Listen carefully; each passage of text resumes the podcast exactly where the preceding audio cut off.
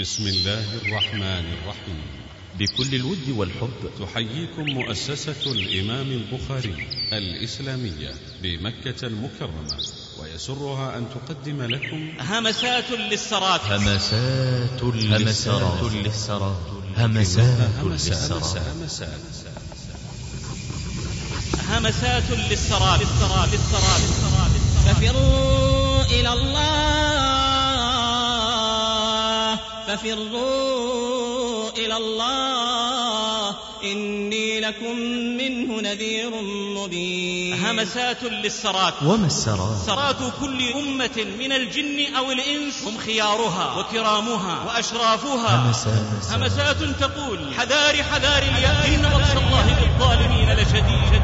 ولا تحسبن الله غافلا عما يعمل الظالمون. إنما يؤخرهم ليوم تشخص فيه الأبصار. همسات في أذن أمة تعاني في حاضرها ما يعانيه الحر الأبي أكره على الضيف. همسات للسرات في الأزمة معشر الإخوة. في خضم الأحداث المتسارعة المفاجئة الجسام. النازلة بأمة الإسلام. في حاضر أشبه بحاضر الغنم يطرقها الذئب فترتاع ويغيب عنها فترتع في خضم هذا لا يفتأ المتابع والمتأمل. يسمع بحدث ويشرع في البحث عن موقف منه. حتى يفجأه حدث آخر. ينسيه الأول. ولن ترضى عنك اليهود ولا النصارى حتى تتبع ملتهم. فكم هدم الطغاة هناك بيتا على الطموح وكم سفكوا دما حرا أبيا فما وهنوا ولا وهن الجريح. وكالأشجار تنتصب الضحايا صلابا لا تحركهن ريح فما سمع الكبار لهم وما نطق العلي ولا الفصيح. لماذا هذه الحرب؟ إن خصومنا لا ينقمون منا إلا الإيمان. ليست المعركة سياسي ولا اقتصادي ولا عنصرية ولو كانت كذلك لسهل وقفها. لكنها معركة عقيدة إما كفر وإما إيمان. ولا يزالون يقاتلونكم حتى يردوكم عن دينكم إن استطاعوا. همسات للسرات. في الأزمات والصليبية. الصهيونية العالمية بقيادة أمريكا. أمريكا. إنها شر والشر لا يأتي بخير. إنها شوك ولا يجنى من الشوك العنب. إنهم يزعمون نشر الحرية في العالم. قد قلنا فيها بما نعرف وشهدنا بما نعلم. فإن كان فيها غير ما عرفناه فسلوا عن العسل من ذاق طعمه. أما نحن فذقنا الحنظل فوصفنا الحنظل. ودوا لو تكفرون كما كفروا فتكونون سواء. إنهم أعداء لا أمان لهم. ومن قبل قام كبيرهم خطيبا في العالم يملي عليهم عقيدة الولاء والبراء صلعاء سافرة فيقول من ليس معنا فهو عدو بمنطق من أشد منا قوة قوة قوة.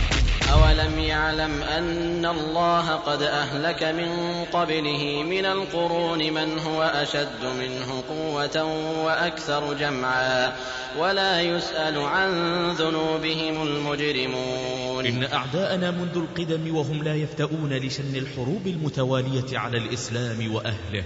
وما زال وما الهدف من هذه الحرب هدفها طمس هوية المسلم. فما زالوا بلؤمهم ومكرهم. يمكرون وليصرفوا هذه الأمة عن قرآنها حتى لا تأخذ منه أسلحتها الماضية وعدتها الواقية. إنها همسة. همسة. همسة. وغفلنا عن الكراع فطمعوا في الذراع. حتى قال أحد منصريهم لن تتوقف جهودنا حتى يرتفع الصليب في سماء مكة ويقام قداس الأحد في المدينة خاف خاف خاف يزيل الأعادي من أراضينا وينقذ القدس والأقصى ويشفينا. ماذا يزيل الأعادي من أراضينا وينقذ القدس والأقصى يبيع ولن يشتريها من لا يستحقها.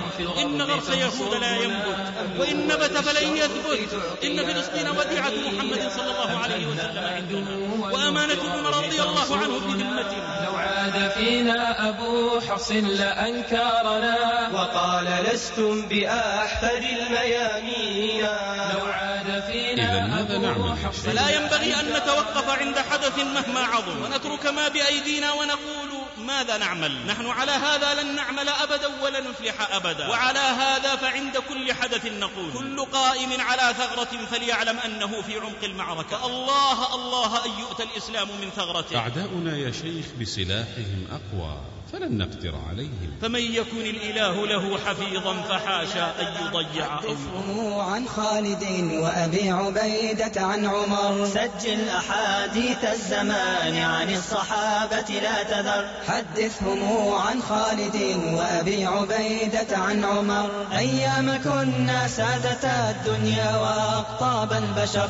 أيام لا عجز ولا استسلام ولا تواكل بل سعي وجد وعمل ودفع لقدر الله بقدر الله وفرار من قدر الله إلى قدر الله مع ثقة بوعد الله وجزم بقرب نصر الله. ومتى النصر على الأعداء؟ النصر للمؤمنين وعد من الله ما من شك في تحققه في واقع الحياة وإن تأخر عن حساب البشر. مهما فشت الضلال واستحكمت الغواية فسينصر الله دينه. وستكون خلافة على منهاج النبوة. وسيبلغ هذا الدين ما بلغ الليل والنهار. بصدق العلماء وجهود الدعاة ودماء الشهداء بالجد لا بالهزل بالأعمال لا بالأقوال ولا بالآمال بالقلوب الصادقة لا النفوس الخائنة. وعد الله. لا يخلف الله وعده ولكن أكثر الناس لا يعلمون. ولينصرن الله من ينصره.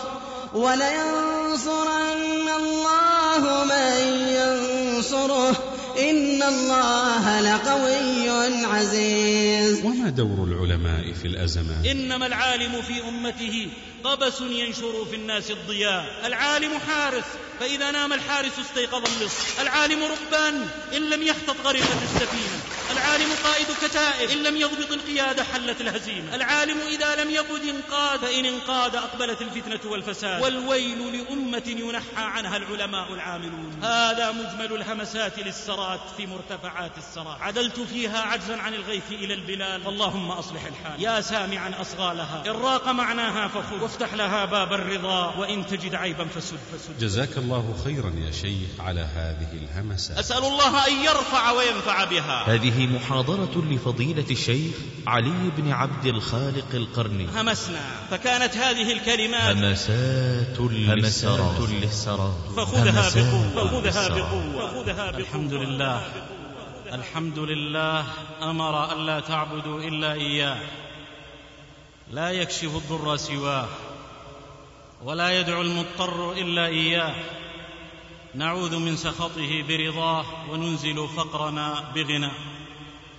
ونستغفره ومن يغفر الذنوب إلا الله نحمده والحمد من إنعامه إذ ذكرنا إياه من إلهامه وأشهد أن لا إله إلا الله وحده لا شريك له أحاط بكل شيء علما ووسع كل شيء رحمة وعلما لا تدركه الأبصار وكل شيء عنده بمقدار جعل النار بردا وسلاما على إبراهيم وفلق البحر لموسى الكليم.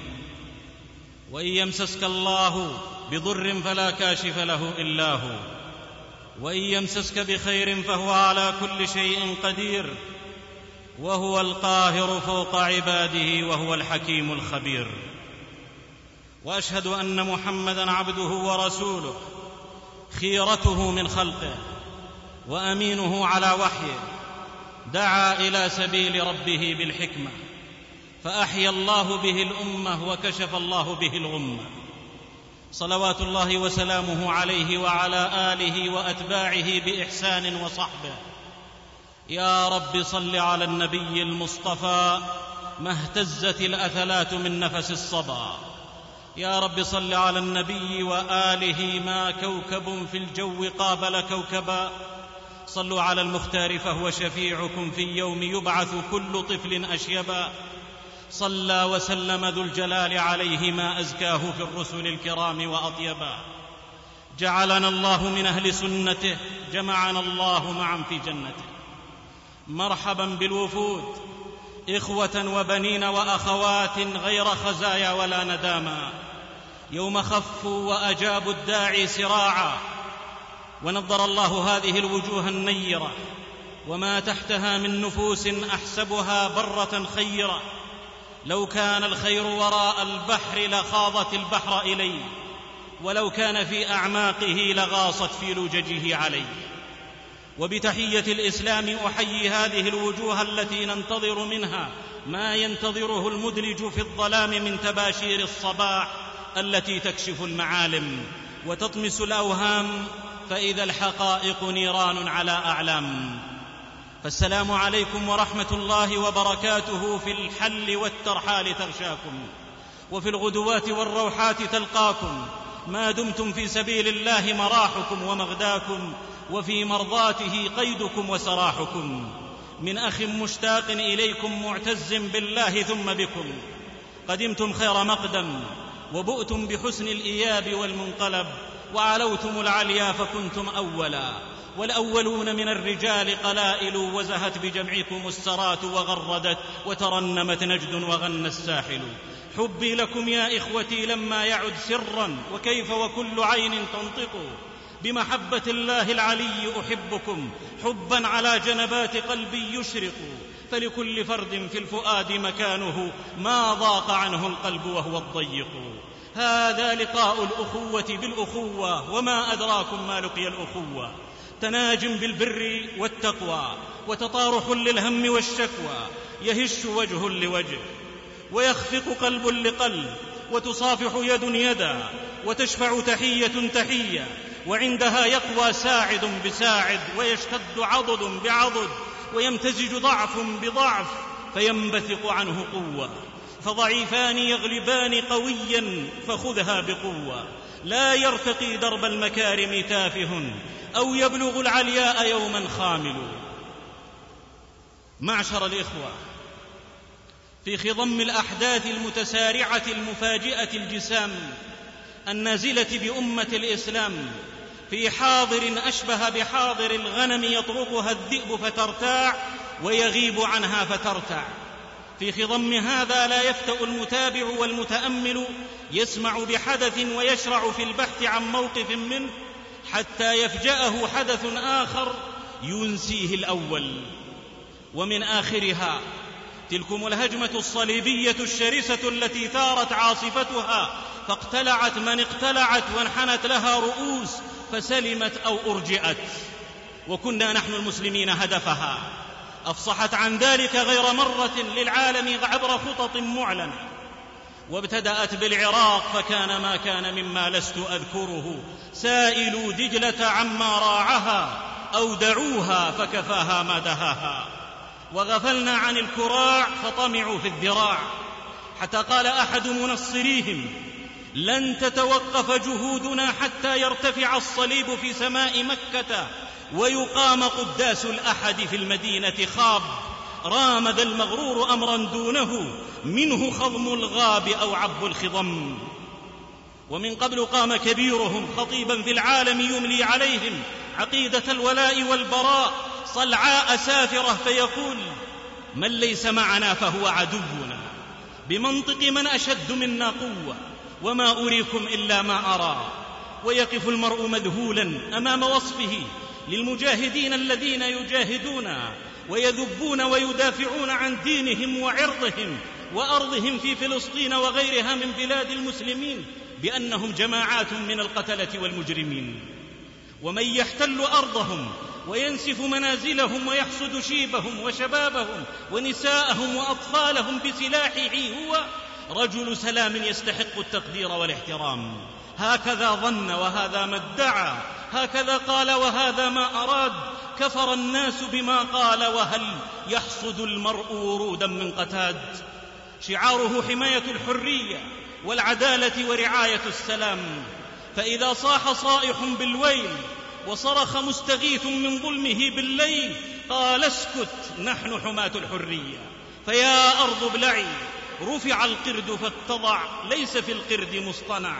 قد حل من لؤم الفعال مواضعا لم يحلل الثقلان منها موضعا. يملي ويستخف ويريد من غيره أن ينفذ ولا يسأل. هزلت وكلاها بدت. زمان رأينا فيه كل العجائب وأصبحت الأذناب فوق الذوائب. ومع الحرب الصليبية على العالم الإسلامي توالت أحداث داخلية غير خافية. ترفض ولا تقر. وتضر ولا تسر ويجب الا تستغل لتقبيح حسن أو تهميش ثابت. ففي خضم هذه أو تلك اندفعت أقلام كان الأولى بها أن تكسر لتكتب عن هوى وتحط. وألسنة كان الأولى قطعها تحكم وتشتط. وتطايرت كلمات من أفواه كانت ترى أولى بها على قلتها لتعلن حربها على الثوابت والقيم. وما يتصل بها بدءا بالمناهج الشرعية والهيئات والجمعيات الخيرية والعلماء والدعاة وحلقات التحفيظ وغيرها.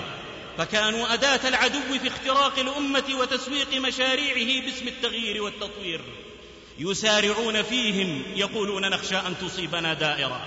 وهذا ديدنهم كلما نزلت بالأمة نازلة أو ألمت بها ملمة.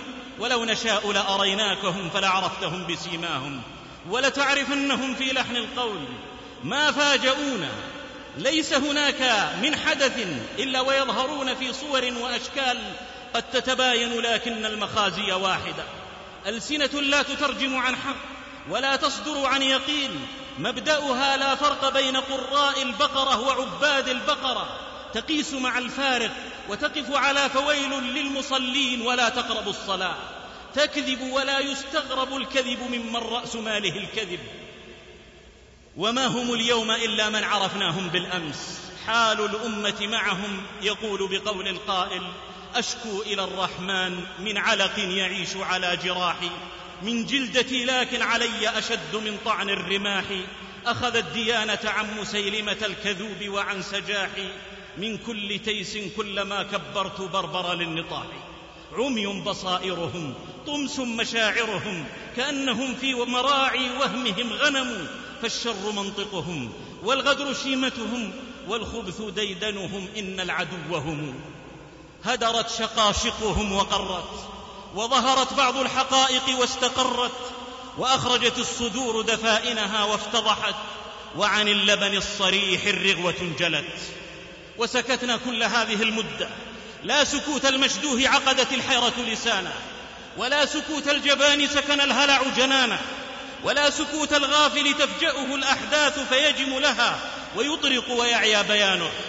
لكننا سكتنا سكوت المعتد بإيمانه ويقينه المستبصر في مآخذ ومتارك شؤونه الواثق بأن هذه الأحداث وإن اعتكرت ظلماؤها غمرات ثم ينجلين وأن هذه المكائد مردودة في نحور الكائدين ولا يحيق المكر السيء إلا بالماكرين وأن العاقبة للمتقين ولا عدوان إلا على الظالمين. ثم همسنا فكانت هذه الكلمات بعنوان همسات للسرات وسرات كل أمة من الجن أو الإنس هم خيارها وكرامها وأشرافها. يقول العربي اتوا ناري فقلت منون قالوا سرات الجن. قلت عموا ظلاما. وإني لأرى الشرف متربعا متمكنا فيكم فاللهم اجعلهم خيرا مما أظن. إنها همسات في أذن أمة تعاني في حاضرها ما يعانيه الحر الأبي اكره على الضيم. وأريد على ما لا يريد. وجرع السم في الحنظل وقطعت أوصاله وهو يشعر. واستبيحت محارمه وهو يسمع ويبصر وفرض عليه أن يعيش غربته في أرضه وأن يتعاون مع عدوه على طمس هويته ونسيان ماضيه وأن ينتبذ مكانا غربيا من أهله.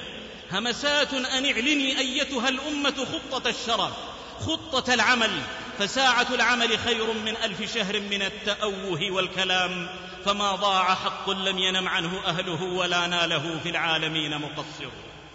إنها همسات في أذن يائس شاك خابط في الدياجي طال ليله وطال ويله وعويله همسات في أذن متثائب تقول ليس بعد التثاؤب إلا التمطي والانتعاش. همسات تؤذن بالإصلاح في أذن المريض لينتفض انتفاضة تتطاير معها الأثقال وتنفصم الأغلال بصوت بلال. همسات تقول حذار حذار اليأس إن بطش الله بالظالمين لشديد وإن الحرير قد يفل الحديد. همسات إلى أرض الأمة الجرز لتهتز وتربو وتنهض وتنشط بعد خمود وقعود وركود ورقود فلقد دنا العهد الذي قال النبي سيحصل. همسات هي تباشير الصباح إلى السؤدد اللماح في كر وإلحاح وعزمات صحاح. تهتف وتحدو إلى الحياة الكريمة العزيزة إلى تمكين سلطان الدين على الحياة. فاليوم يومك للسباق واليوم يومك يا جواد. همسات تدعو فأيد اليوم يا رباه أمتنا. والطف بها في خضم الموج واللجج. همسات للصرات في الأزمات. أسأل الله أن يرفع وينفع بها وأن يكفينا إفراط من ينطق عن الهوى ويجهل أن لكل امرئ ما نوى. ومع هذا فمن ظن ممن يلاقي الحروب بأن لا يصاب فقد ظن عجزا. على أنني راض بأن أحمل الهوى وأخلص منه لا علي ولا لي فإن ضللت بقفر الأرض منقطعا فما على أعرج في ذاك من حرج. اللهم لا سهل إلا ما جعلته سهلا وأنت تجعل الحزن إذا شئت سهلا. فهب لي إلهي منك حولا وقوة فإني ضعيف دون حول وقوتي الهمسة, الهمسة الأولى. صدق الله وكذب المموهون. إن يثقفوكم يكونوا لكم أعداء ويبسطوا إليكم أيديهم ويبسطوا إليكم أيديهم وألسنتهم بالسوء وودوا لو تكفرون. إن مما لمسه الموافق والمخالف والمعتدل والمجانف أنه ما كان أعداء الله أظهر عداوة للمسلمين منهم في هذه الأيام ولا أقبح ولا أوقح قد بدت البغضاء من أفواههم وما تخفي صدورهم أكبر. ووالله ما يريدون من أمة الإسلام ما هو دون الانسلاخ من دين الإسلام.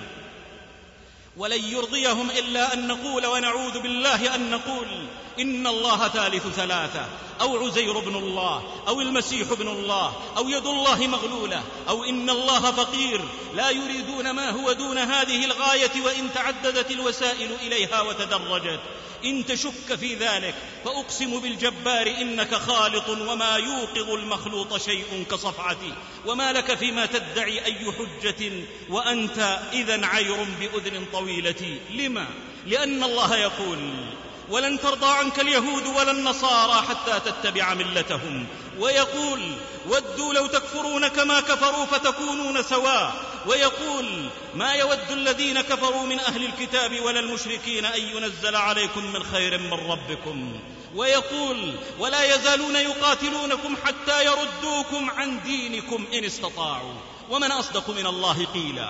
ومن أصدق من الله حديثا. لا جديد ولا مفاجئ معشر الإخوة فيما يحدث. فالمعركة مستمرة دائمة ما توقفت منذ بعثة رسول الله صلى الله عليه وسلم ولن تتوقف إلى قيام الساعة. ما طلعت شمس ولا غربت إلا وهم يخططون ويمكرون ويدبرون وعلى القرآن والنبي صلى الله عليه وسلم الأمة يحسدون وعلى كون مادة حضارتهم بأرض الإسلام ينقمون. قل موتوا بغيظكم إن الله عليم بذات الصدور. فلا ينبغي أن نتوقف عند حدث مهما عظم ونترك ما بأيدينا ونقول ماذا نعمل. نحن على هذا لن نعمل أبدا ولن نفلح أبدا. وعلى هذا فعند كل حدث نقول كل قائم على ثغرة فليعلم أنه في عمق المعركة. فالله الله أن يؤتى الإسلام من ثغرته. الأب في بيته على ثغرة والأم كذلك. الخطيب والإمام في مسجده على ثغرة. العالم والمربي في حلقته ومدرسته وجامعته على ثغرة التاجر بماله على ثغرة صاحب الرأي برأيه على ثغرة العالم على ثغرة المرابط على ثغرة كل مسؤول على ثغرة فلينطلق كل فرد حسب طاقته يسد ثغرته سرا وإعلانا ولنترك اللوم لا نجعله عدتنا ولنجعل الفعل قبل القول ميزانا. يا عار وهزيمة فرد أتيت الأمة من ثغرة يقوم على حراستها فابتدر مسعاك واعلم أن من بادر الصيد مع الفجر قنص ألا ولنتعامل مع الوضع بما يستحقه. فالمعركة شاملة لكل الميادين. ليست احتلال أرض كفلسطين أو العراق أو غيرها فقط. بل هي معركة في كل ميدان. هدفها طمس هوية المسلم. فما زالوا بلؤمهم ومكرهم. يمكرون وليصرفوا هذه الأمة عن قرآنها حتى لا تأخذ منه أسلحتها الماضية وعدتها الواقية. وهم آمنون من صرفت الأمة عن موارد وينابيع قوتها الحقيقية. إن خصومنا لا ينقمون منا إلا الإيمان. ليست المعركة سياسية ولا اقتصادية ولا عنصرية. ولو كانت كذلك لسهل وقفها. لكنها معركة عقيدة إما كفر وإما إيمان. إما جاهلية وإما إسلام. لقد عرض على رسول الله صلى الله عليه وسلم المال والحكم والمتاع في مقابل أن يدهن ويدع معركة العقيدة. ولو أجابهم حاشاه صلى الله عليه وسلم إلى شيء مما أرادوا ما بقيت بينهم وبينه معركة على الإطلاق. إنها قضية عقيدة ومعركة عقيدة وهذا ما يجب أن يستيقنه المؤمنون حيثما واجهوا عدوا لهم. فإنه لا يعاديهم ولا ينقم منهم إلا أن يؤمنوا بالله العزيز الحميد. ووالله ما صبر المؤمنون وثبتوا إلا ورأوا بأم أعينهم انهيار تماسك أهل الباطل. فلا يهولن المسلم ما يراه من لجلجة الباطل. فإن الله قال تحسبهم جميعا وقلوبهم شتى قد يحاول الأعداء أن يرفعوا للمعركة راية غير راية العقيدة. كل ذلك ليموهوا على المؤمنين حقيقة المعركة. ويطفئوا في أرواحهم شعلة العقيدة.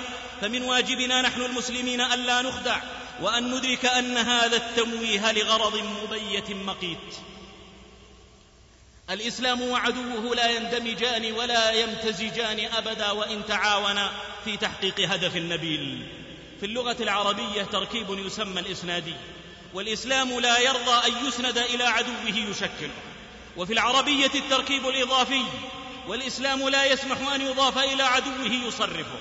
وفي العربية التركيب المزجي والإسلام وعدوه كالزيت والماء لا يمتزجان إلا في لحظة تحريك عنيف ثم يعود كل منهما إلى سنته من المباينة والمناظره والصليبية الصهيونية العالمية بقيادة أمريكا هي رأس أعداء الإسلام في ماضيه كله وفي حاضره. لم يكتب تاريخها أنها جاورته فأحسنت أو عاملته فصدقت. أو قدرت عليه فعفت أو عفت أو حكمت فعدلت. بل يدل الواقع على أن الإسلام ما جنى منها إلا الكيد له بعيدا والإضرار به قريبا. ويجري علينا حكم المجانين إن تصورنا أن حاضرها يخالف ماضيها أو أن آتيها خير من حاضرها لأن ما نقوله نحن جعلته هي ذاتيا لا يتخلف ولا ينقض. إنها شر والشر لا يأتي بخير. إنها شوك ولا يجنى من الشوك العنب. قد قلنا فيها بما نعرف. وشهدنا بما نعلم فإن كان فيها غير ما عرفناه فسلوا عن العسل من ذاق طعمه أما نحن فذقنا الحنظل فوصفنا الحنظل. فالذي يريد أن يغير راية المعركة إنما يريد أن يخدعنا عن سلاح النصر الحقيقي في المعركة. ونحن نشهد نموذجا من تمويه الراية في محاولة الصليبية الصهيونية العالمية اليوم أن تخدعنا عن حقيقة المعركة. وأن تزعم أن الحرب الصليبية إنما هي لنشر الحرية والسلام في العالم الإسلامي وإسقاط الأنظمة المستبدة.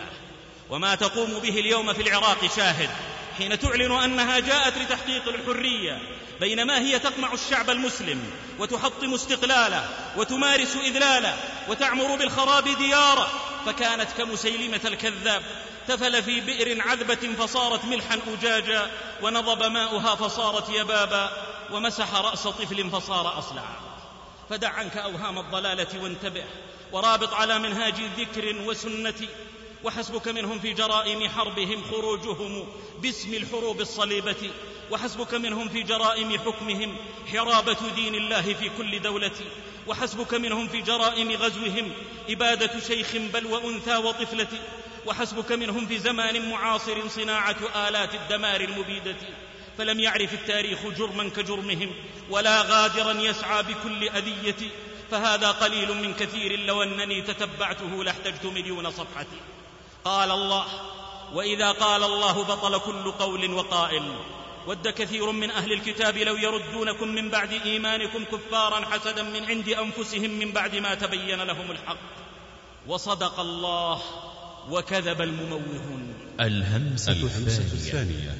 ما قضي كان فلو خلائق الإله اجتمعت لضر عبد واحد ما قدرت أو نفعه فافهم هديت للعمل إن لم يكن قد خط قبل في الأزل. ما قضي كان وما سطر منتظر وكل شيء بسبب ولن يجد عبد طعم الإيمان حتى يعلم أن ما أصابه لم يكن ليخطئه ما أصاب من مصيبة في الأرض ولا في أنفسكم إلا في كتاب من قبل أن نبرأها. إن ذلك على الله يسير. فكل شيء بقضاء وقدر والكل في أم الكتاب مستطر. والله لا يضع أمرا إلا في موضعه ولا يوقعه إلا في موقعه إنه حكيم عليم. ما حدث مؤلم يحل إلا بحكمة الله لتتميز الصفوف وتتعرى النفوس وتظهر الحقائق ويتميز الحق من الباطل إنه حكيم عليم. يبتلي عباده المؤمنين ليستخرج عبوديتهم وذلهم وافتقارهم له. إذ لو كانوا منصورين دائما لدخل معهم من ليس منهم وبطروا ولو كانوا مقهورين مغلوبين دائما ما قامت للدين قائمة. ولم يدخل معهم فيه أحد ويئسوا. إنه حكيم عليم. فلتعلم الأمة أن ما أصابها من شدة ولاواء وهزائم إنما يتم بعلم الله وحكمته والعاقبة لأولياء الله ولدين الله الذي تكفل بحفظه ونصرة أهله فلا يأس. جنين النصر يصرخ في سني العجز واليأس. دعوا الأحزان يا قومي على أبواب يؤاسي وصوغوا البشر ولتحيوا لياليكم بإيناس قريبا تغسل الأرض التي خبثت بأنجاس بشارات نتيه بها تحطم صخرة اليأس. وعد من الله ولن يخلف الله وعدا ولن تجد لسنة الله تبديلا لكنها سنة لا تتحقق إلا بأسبابها. من عمل بكل ما في الوسع والطاقة مع إيمان ويقين بأن المدافعة مستمرة والعاقبة للحق والنصر آت يومه والحق لا يتبدل هذا يقين صادق إني لأقسم مقبل. فلا عجز ولا استسلام ولا تواكل بل سعي وجد وعمل ودفع لقدر الله بقدر الله وفرار من قدر الله إلى قدر الله مع ثقة بوعد الله وجزم بقرب نصر الله. فإذا قضي الأمر ولم تنفع المدافعة.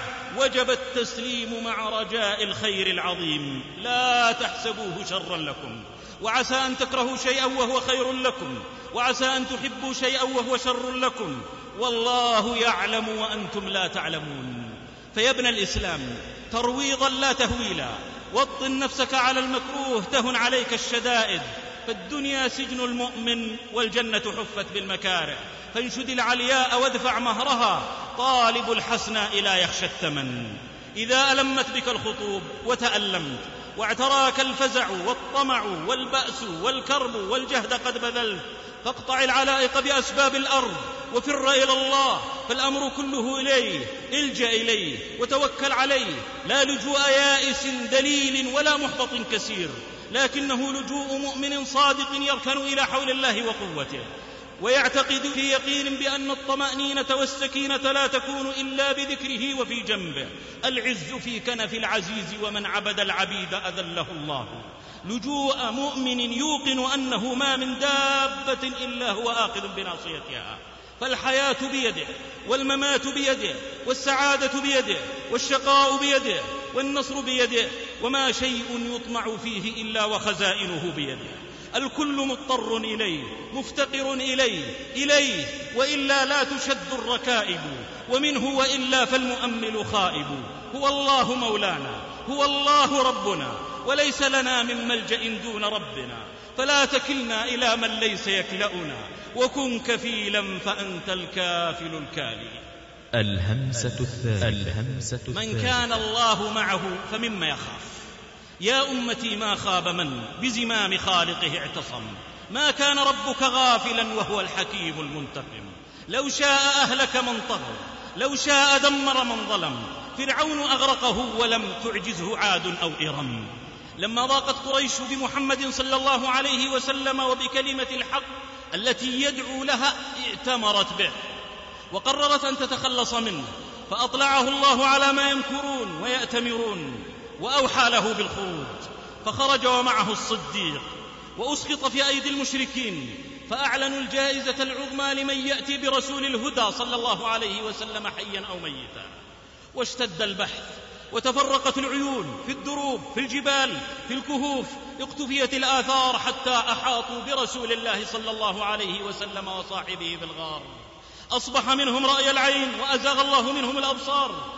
حزن أبو بكر رضي الله عنه حزنا شديدا على رسول الله صلى الله عليه وسلم لا على نفسه فما كان يعيش لنفسه فقال يا رسول الله لو أن أحدهم نظر إلى قدميه لرآنا فقال وهو في جوف الجبل أشد ثباتا من ذلك الجبل في ثقة بالله جل يا أبا بكر ما ظنك باثنين الله ثالثهما؟ لا تحزن إن الله معنا.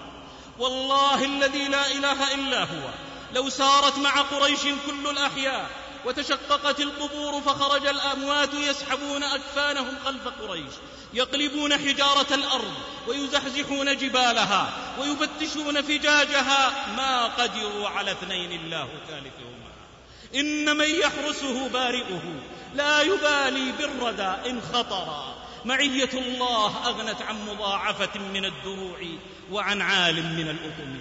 إنها الموازين الحقيقية للقوى والقيم. من كانت قوة الله معه فلا خوف عليه ولو اجتمع عليه من بأقطارها. ومن كانت له قيمة الإيمان فله الخيرات كلها. ها هو خليل الرحمن عليه الصلاة والسلام.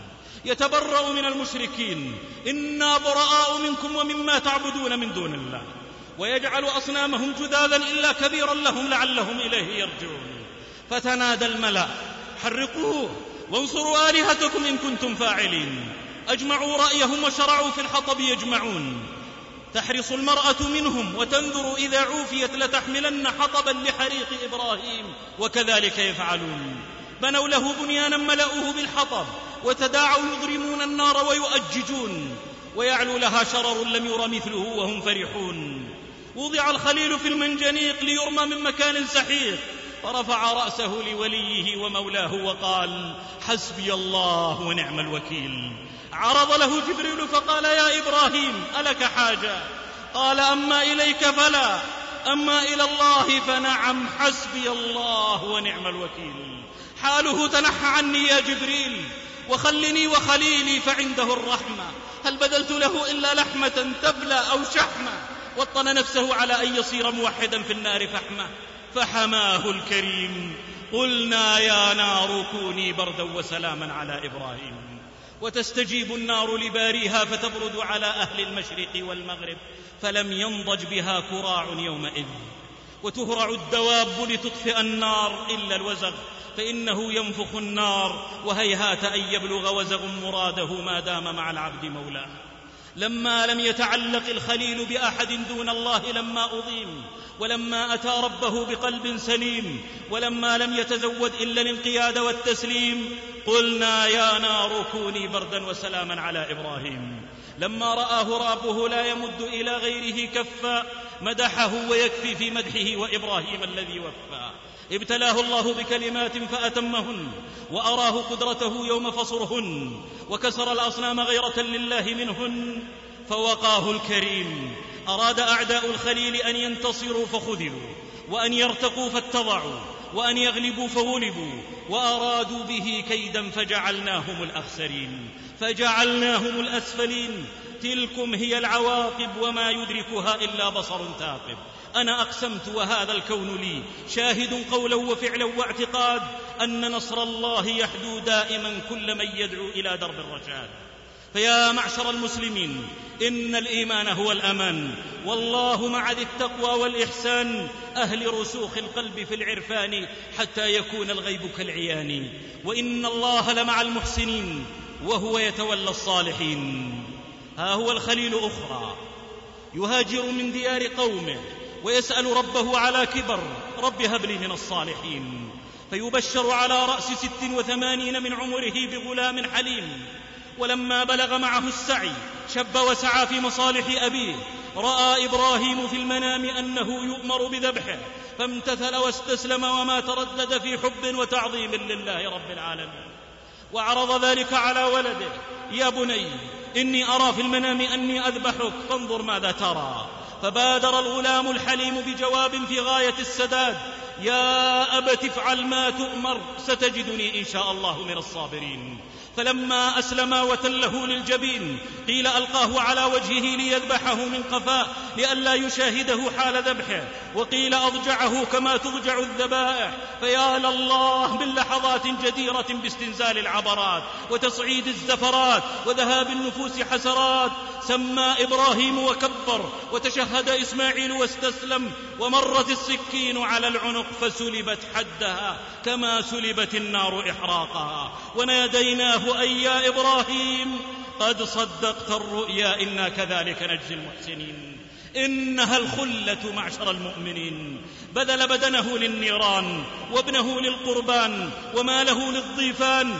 إن هذا لهو البلاء المبين وفديناه بذبح عظيم. يقول ابن عباس رضي الله عنهما فدي إسماعيل بكبش أقرن أعين قد رعى في الجنة ورتع فيها أربعين عاما هبط من ثبير له ثغاء فذبحه إبراهيم. سلام على إبراهيم. سجل خالد في التسليم وكتاب مرقوم استحق به أن يكون الخليل ويفدى ابنه بذبح عظيم. خذوا إيمان إبراهيم تنبت لكم في النار جنات النعيم.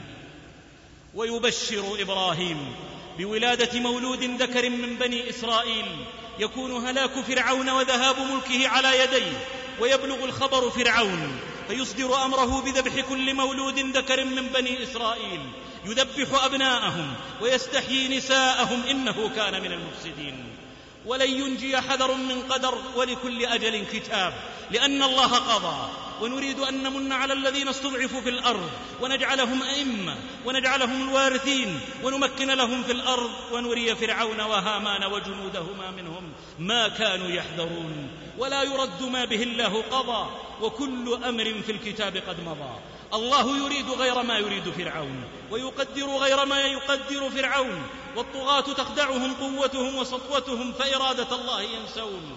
ويحسبون أنهم يختارون لأنفسهم ما يحبون. ويختارون لأعدائهم ما يشاءون مما يكرهون ويظنون أنهم على هذا وذاك قادرون لأنهم لا يعقلون لا يفقهون لا يبصرون وهم مستكبرون. جند المئات من الدايات اللائي يتعرفن على الحوامل فإن كان المولود ذكرا يقتل أو أنثى تستحيا. وكثر القتل في بني إسرائيل. وجاء القبط فقالوا يا فرعون الكبار بآجالهم يموتون والصغار يذبحون. يوشك أن يفنى بنو إسرائيل. فأمر فرعون بقتل الولدان عاما وتركهم عاما. وشاء الله أن تكون ولادة هارون في عام الترك وولادة موسى في عام القتل. ومن لطف الله بأم موسى أنه لم يظهر عليها مخايل الحمل ولم يفطن لها الدايات اللائي كن يدرن على نساء بني إسرائيل. لكنها خافت عليه خوفا عظيما وهو لم يزل حملا حتى وقع في قلبها وركبها من الهم ما دخل عليه وهو في بطنها. وضعته وحبا عظيما أحبته. كيف وهي أمه وقد ألقى الله عليه المحبة فما رآه أحد إلا أحبه. ومع حبه ضاقت به ذرعا فعدوه متربص به والخطب أعظم به. خطوب لا تشابهها خطوب وكرب لا يماثله كروب. وأضلاع سرى فيها التياع تكاد لهول رهبته تذوب. ها هي ذي حائرة به خائفة عليه تخشى أن يصل نبأه إلى الجلادين وترجف أن تتناول عنقه السكين. ها هي ذي بطفلها عاجزة عن حمايته عاجزة عن إخفائه عاجزة عن منع صوته الفطري أن ينم عليه عاجزة عن تلقينه حيلة أو وسيلة. ها هي ذي وحدها عاجزة ضعيفة مسكينة وجلة قلقة مذعورة. فيلهمها الله أن تلقيه في اليم. ونزل هذا الإيحاء على قلبها الواجف الراجف الخائف بردا وسلاما. وأوحينا إلى أم موسى أن أرضعيه. فإذا خفت عليه فألقيه في اليم. ولا تخافي ولا تحزني. إنا رادوه إليك وجاعلوه من المرسلين. إن إلقاء الطفل في اليم هلكة محققة في المألوف والعادة. لكن الله أراد ولا راد لما أراده الله. أراد أن يربيه فرعون نفسه. وأن ينشأ في قصره. امتثلت أمه. وألقت به في اليم مجردا من كل قوة وحيلة عاجزا عن أن يدفع عن نفسه أو يستنجد بغيره. يا لله ما أشرفه من مقام وأحلاه. وأعلاه وأسماه وأسناه. إن الأمة إذا خافت على ابنها ضمته إلى صدرها. أما أم موسى فتقذف بولدها في تيار الماء تتلاعب به الأمواج وتجري به إلى عدوه المتربص به. يا لله كيف فعلت؟ ما لم تفعله أم. كيف طلبت له السلامة في هذه المخافة؟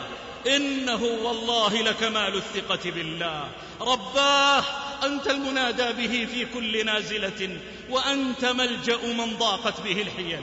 لسان حالها إنه وهو في اليم في رعاية من لا أمن إلا في جواره. ولا خوف على من كان معه. من جعل النار بردا وسلاما. وجعل البحر ملجأ ومناما. من لا يجرؤ جبابرة الأرض على أن يدنو من حماه. فمن يكن الإله له حفيظا فحاشا أن يضيع أو يضام. ويتهادى التابوت بالرضيع حتى يصل تحت قصر فرعون. فالتقطه آل فرعون. التقطه الجواري وذهبن به إلى امرأة فرعون. لتكون المعركة على أرض قصر فرعون. يا فرعون تذبح الآلاف من أجل ذلك الرضيع. ها هو الآن في بيتك يا وضيع. يا فرعون تجند المئات من الدايات من أجل ذلك الرضيع. ها هو الآن في قصرك يا وضيع.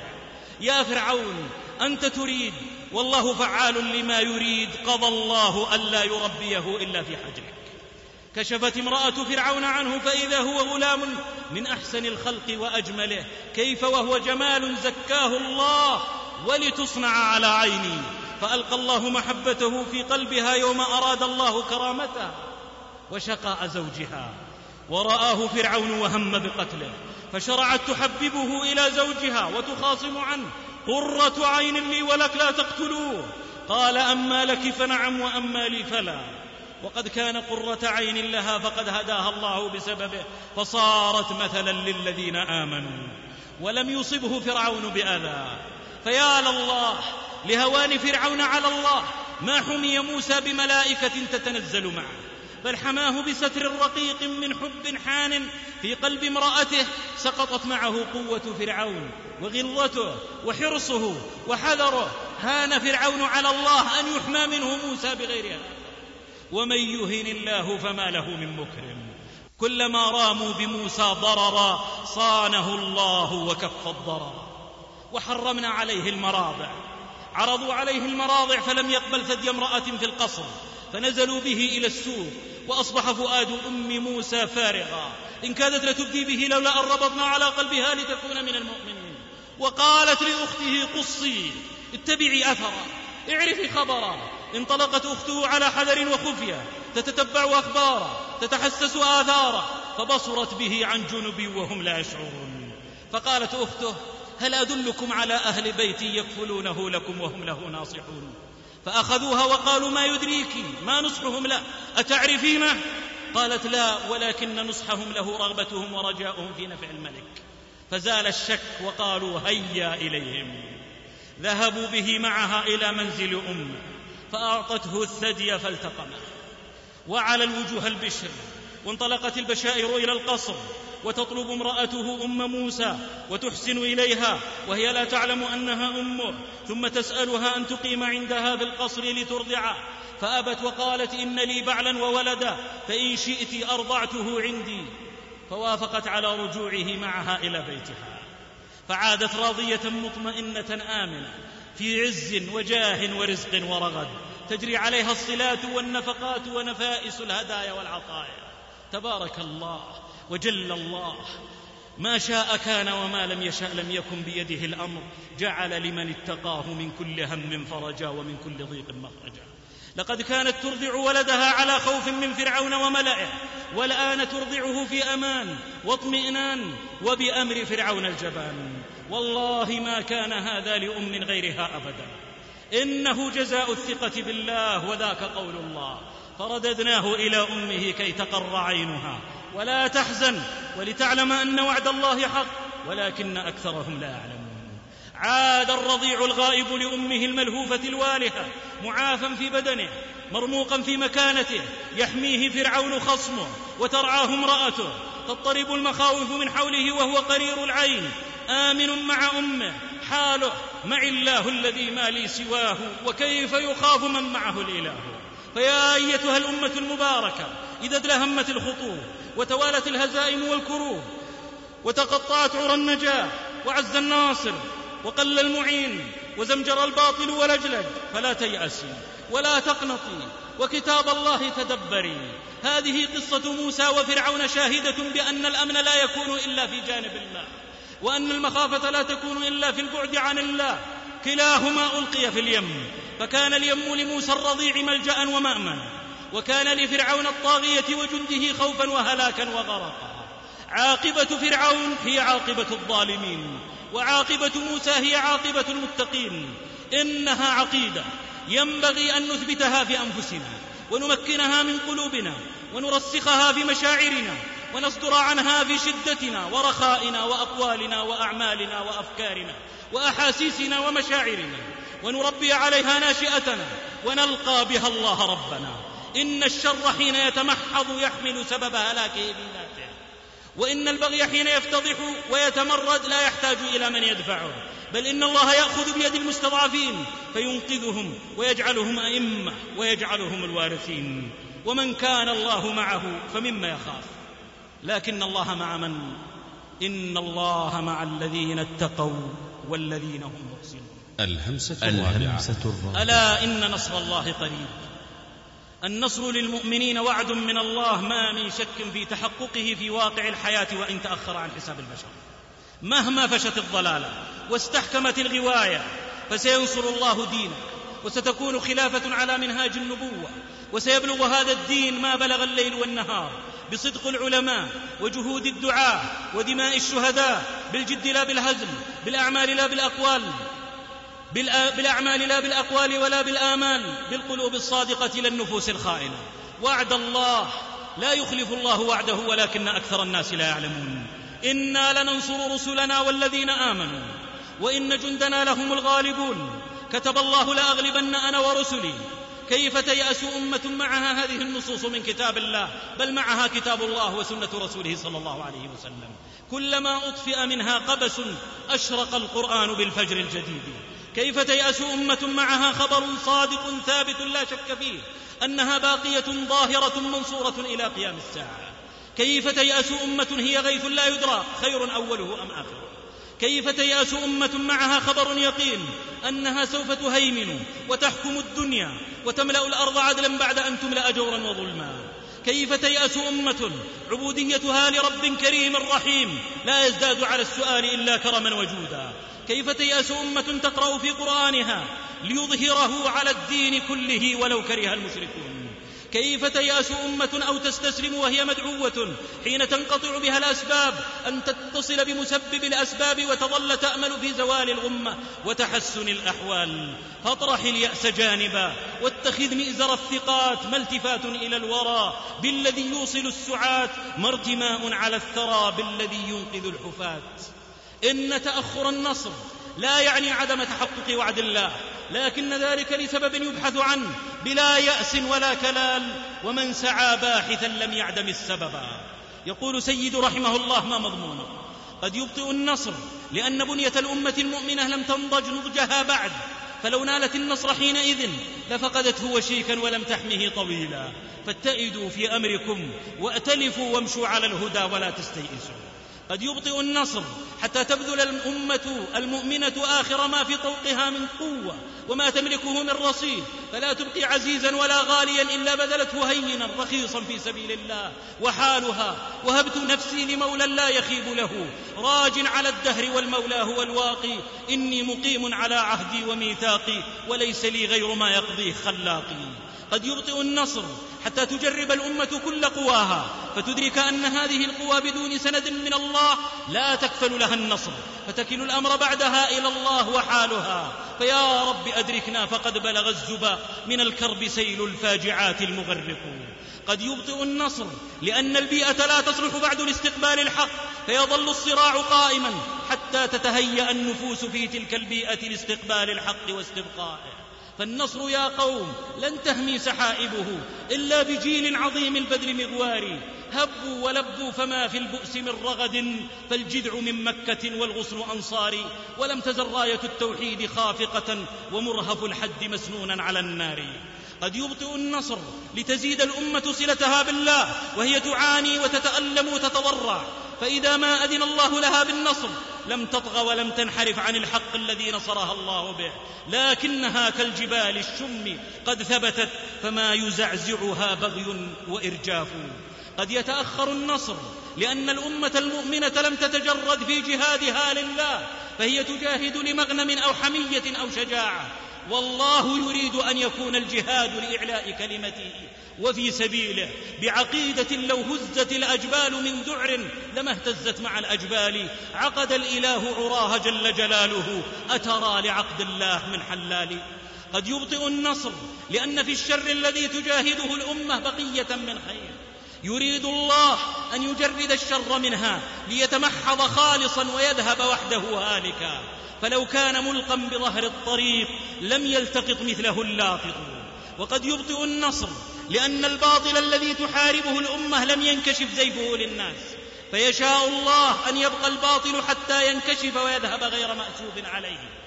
ولذا فإن علينا تعرية الباطل والكشف عن وجهه القبيح وفضح أهله لتكفر الأمة بهم وتتبرأ منهم فذلك من أعز مقاصد التشريع ولتستبين سبيل المجرمين. إذ كيف يأمن رعيان وإن جهدوا إذا تردى ثياب الشاء سرحان ومع ذا فالنصر آت. لكنه لا يأتي عفوا بل له سنن خلدها الله في كتابه ليعمل ويتعامل بها المؤمنون ومنها إن ينصركم الله فلا غالب لكم وإن يخذلكم فمن ذا الذي ينصركم من بعده. وما النصر إلا من عند الله ونعم الناصر الله. كتب الله بأن الحق غالب وبأن الرسل منصورون باسم الله مهما أرجف الطاغوت واستعلى وأفنى وتكالب. إن دين الله غالب. إن أمر الله غالب. إن وعد الله غالب. إن حزب الله غالب. ومنها أن الله لا ينصر إلا من ينصر. إن تنصروا الله ينصركم ويثبت أقدامكم. ولا ينصرن الله من ينصره ومنها أن النصر لا يكون إلا للمؤمنين وبالمؤمنين. هو الذي أيدك بنصره وبالمؤمنين. قد ينصر الله بالملائكة وبالريح وبالرعب وبجنود لا ترى ولكن هذه تتوقف كلها على وجود المؤمنين. فالملائكة نزلت في بدر على المؤمنين فثبتوا الذين آمنوا. والجنود التي لا ترى والريح أرسلها الله يوم الأحزاب حين ابتلي المؤمنون. وكان حقا علينا نصر المؤمنين. متى نصر الله؟ ألا إن نصر الله قريب. لا تيأسوا ليل الشقاء سينجلي. والفجر سوف يزف صوت البلبل وستحمل الدنيا مشاعل نصرنا في كفها وتدك كل مضلل الهمسة الهمسة الخامسة. قل هو من عند أنفسكم. وما أصابكم من مصيبة فبما كسبت أيديكم ويعفو عن كثير. إن سبب الهزيمة واحد لا ينبغي تجاهله ولا طمسه بالأعذار الواهية. إنه سبب داخلي. فلا تلوموا أحدا ولوموا أنفسكم. هذا هو فج الحقيقة الذي يسلكه ويؤمن به العقلاء فلا يضل بهم سبيل. إذا ما انهزم المسلمون في ميادين الدعوة والجهاد فعليهم أن يتهموا أنفسهم ويقوموا مسيرتهم ويزنوا أعمالهم بميزان الحق. فمن سنن الله أن الله لا يسلب قوما نعمه إلا إذا غيروا أو بدلوا. ذلك بأن الله لم يكن مغيرا نعمة أنعمها على قوم حتى يغيروا ما بأنفسهم. ومن سنن الله أن النصر لا يكون إلا بإخلاص النية لله وحسن التوكل عليه والأخذ بكافة الأسباب. فلا يستحق نصر الله من تنكر لهذه السنن واعتمد على قوته وحوله وكثرة جنده. صدق الله تعالى وعده. إنما النصر ثواب المخلصين. ولن يجعل الله للكافرين على المؤمنين سبيلا. وعد قطعي لا يختص بعصر دون عصر. حقيقة لا يحفظ التاريخ الإسلامي كله وقعة تخالفها. فنقول في ثقة بوعد الله إن الهزيمة لا تلحق بالمؤمنين ولم تلحق بهم في تاريخهم كله إلا من خلال ثغرة. وبقدر هذه الثغرة تكون الهزيمة ثم يعود النصر للمسلمين. ففي أحد كانت الثغرة في ترك طاعة رسول الله صلى الله عليه وسلم والطمع في الغنيمة. وفي حنين كانت الثغرة بالاغترار بالكثرة والإعجاب بها لن نغلب اليوم من قلة. فمن الخير للأمة أن تدرك ذلك جيدا. لقد طرقت الأمة كل الأبواب ومدت أيديها مستخذية إلى كل الأمم. فجاءت بالوشل وباءت بالفشل كذب الرعد وأخلف الوعد وأورد الإبل سعد. وما رجعت إلا بالخيبة صفر العيبة مع المهانة والصغار والضعة والخسار. فإن بقيت على حالها فهي بحاجة إلى لطمات وضربات وصفعات توقظها حتى تعي. وستعي اليوم أو غدا أو بعد غد فإن قالت في خضم محنتها أن هذا قلنا بقول الله قل هو من عند أنفسكم. لو عرفنا الله ما شطت بنا سبل التضليل أو ذقنا الهوان. هذا ما فهمه قادة أمتنا الذين أعز الله بهم دينا. يذكر ابن النحاس أن بعض جند المسلمين حاصروا حصنا للكفار فاستعصى عليهم فتحه فقال أميرهم انظروا ماذا ارتكبتموه من البدع أو تركتموه من السنن. فنظروا فإذا هم قد أهملوا السواك فبدروا إليه واستعملوه فقذف الله الرعب في قلوب عدوهم وفتح الله عليهم. إن اللآلئ تبقى وهي غالية وإنما تعصف الأمواج بالزبد. فلو ذهبنا نتتبع كل مرة تخلف فيها النصر عن المسلمين في تاريخهم لوجدنا شيئا من ذلك نعرفه أو لا نعرفه أما وعد الله فهو حق في كل حين. والهزيمة حقا هي هزيمة الروح. أما إذا بعثت الهزيمة الهمة وبصرت بالمزلق وكشفت الزيف فهي مقدمة لنصر أكيد. إن قاعدة قهر الباطل هي إيجاد الحق بل نقذف بالحق على الباطل فيدمغه فإذا هو زاهق فلنراجع أنفسنا وإلا كنا مثل الفراشة حين تلقي نفسها فوق السراج بلهفة فتحطم أو كالسعاة إلى السراب وكلما زاد اقتراب القوم زاد المندم. أن هذا قل هو من عند أنفسكم. الهمسة السادسة. الهمسة السادسة. الخيط الواهي مع مثله حبل متين. جميعا ولا تفرقوا. إن استثمار كافة الطاقات والمواهب والأفكار والعقول والسواعد والدقائق لنصرة دين الله والتمكين له ضرورة خصوصا في الأزمات. مع تأجيل الخصومات وتجاوز الخلافات والتفتيش عن الثغرات وترك اللوم والتوبيخ فإن اللوم لا يحرك ولا يجمع وعند كل من الهموم ما يكفيه ولسنا بحاجة إلى معكر إضافي. والأعمال الكبيرة إذا تقاسمتها الأيدي هان حملها. ولربما اعتضد الضعيف بمثله لا خير في يمنى بغير يسار. تفعيل الأمة وفق ما يرضي الله والعمل لدين الله واجب الجميع لأنها أزمة الجميع. الأمة كل الأمة الصغير والكبير والذكر والأنثى والغني والفقير والصحيح والمريض والأعرج والمشلول والبر والفاجر والمخلط ومن لم يخرج من دائرة الإسلام كل عليه تبعه وكل بحسبه فما الكف إلا إصبع ثم إصبع وما يدرك الحاجات من حيث تبتغى من الرهط إلا من أعد وشمر فكونوا يدا وفي نبيكم صلى الله عليه وسلم اقتداء في الهجرة يخرج نبي الأمة وصاحبه فتمونه أسماء الفتاة وعائشة الصغيرة وعينه على عدوه عبد الله الشاب ويخفي أثره عامر الراعي. لا تثبت العين شيئا أو تحققه إذا تحير فيها الدمع واضطربا في الخندق والأزمة أزمة الرجال يحفرون والصخور يحملون والثغور يحرسون. سلمان يخطط للخندق وعلي يقصف رأس من يعبر الخندق. وابن رواحة يتحسس أخبار قريضة وامرأة جابر تصنع طعاما يبارك الله فيه فيكفي لأهل الخندق. ابن الزبير وهو الطفل الصغير آنذاك يراقب من على سور الحصن. ابن أم مكتوم وهو الرجل الضرير يوليه رسول الله صلى الله عليه وسلم إدارة المدينة. استنهاض للهمم بالآية والحديث والخطبة والشعر بل حتى بالصوت. فإن السيوف قبل أن تقصف الرؤوس تقصف الهمم. لصوت أبي طلحة في الجيش خير من فئة وهو صوت. وشعر حسان أسرع فيهم من نضح النبل وهو شعر. والنبي صلى الله عليه وسلم يقول جاهدوا المشركين بأموالكم وأنفسكم وألسنتكم. في أزمة الردة أول أزمة بعد وفاة رسول الله صلى الله عليه وسلم اشتبكت فيها السياسة الداخلية بالخارجية بمسائل العقيدة والفقه. فقال أبو بكر كلمته فقطعت قول كل خطيب وشرح الله بها الصدور. والله لو منعوا عقال نويقة أدوه نحو المصطفى لن يسلموا. ضجر الحديد من الحديد ولم يزل في نصر دين محمد لم يضجر. حلف البليد ليظهرن بمثله حنثت يمينك يا بليد فكفري انتفض أبو بكر فانتفضت الأمة كلها تبعا. فهو يفتي ويوجه ويعقد الألوية ويقاتل بنفسه.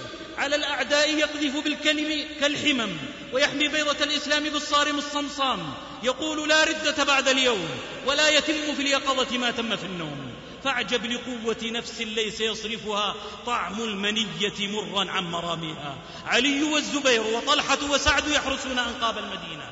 وآل مقر في معركة مع الأعراب وأسامة إلى الروم وخالد إلى البطاح وعكرمة إلى اليمامة وعمرو إلى الشمال والعلاء إلى البحرين وسهيل يثبت أهل مكة وآخر يثبت أهل الطائف وفي سنتين. وإذا بالأمة تحاصر أعظم الممالك تنشر الخير الأعم تبذر العز الأشم بفتية كأسود الغاب ليس لهم إلا الرماح إذا احمر الوغى أجم. كالبرق إن عزموا والرعد إن صدموا والغيث إن وهبوا والسيل إن هجموا. إمامهم دون الأنام محمد. ومن يتباعد عن طريق محمد يجرجره شيطان الطريق البعيدة. كما صح في معنى حديث نبينا أرى الذئب أكال النعاج القصية. والخيط الواهي مع مثله حبل متين. فكيف بجسد واحد وبنيان واحد؟ روح إلى روح وعرق إلى عرق ودم إلى دم وإنما السيل اجتماع نقط الهمسة السابعة, الهمسة السابعة. الفرع للأصل ينسب. ما أحسن الفرع إذا الأصل بهر؟ وهل يفيد الرعد من غير المطر؟ أصلنا طيب بمسك فايح من غير شك. وما للمسك في أنفاح حظ ولكن حظنا في أن يفوحا أصلنا سام أتاه القرآن وهو في مزلق الآراء فأخذ بيده إلى صوابها. وفي نواجم الفتن فجلى غماءها. وفي معترك الشهوات فكسر شرتها. وفي مفترق السبل فهدى لأقومها. وفي سوق المصالح والمفاسد فميزها وزيلها. وفي مجمع العقائد فميز حقها من باطلها. وفي شعب الأحكام فقطع فيها بفصل الخطاب بالنص أو بالظاهر أو بالإشارة والإقتضاء. مع مزيد تعجز عنه العقول مهما ارتقت وهو تعقيب كل حكم بحكمته وكل أمر بما يثبته وكل نهي بما ينفر عنه. استمسك أصلنا السامي به واهتدوا بهديه ووقفوا عند حدوده وفي أنفسهم وغيرهم حكموه فصاروا صالحين مصلحين سادة قادة. دليلهم في السرى انتهى غيرهم هدي من السنة الغرى وقرآن. جمال ذي الأرض كانوا في الحياة وهم. بعد الممات جمال الكتب والسير. أخلاقهم نورهم من أي ناحية أقبلت تنظر في أخلاقهم سطعوا.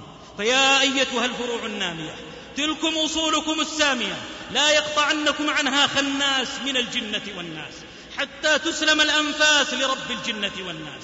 لقد جربنا فصحت التجربة وامتحنا فدل الامتحان على أن عرق الإيمان في قلوب هذه الأمة كعرق الذهب في المنجم. كلاهما لا يكاد يبلى وخصائصه لا تكاد تتغير وإن تطاولت القرون. ذلك العرق المخبوء في تلك المضغة يتحرك فيأتي بالعجائب. أمر محسوس ولا يكابر في المحسوس إلا ممسوس.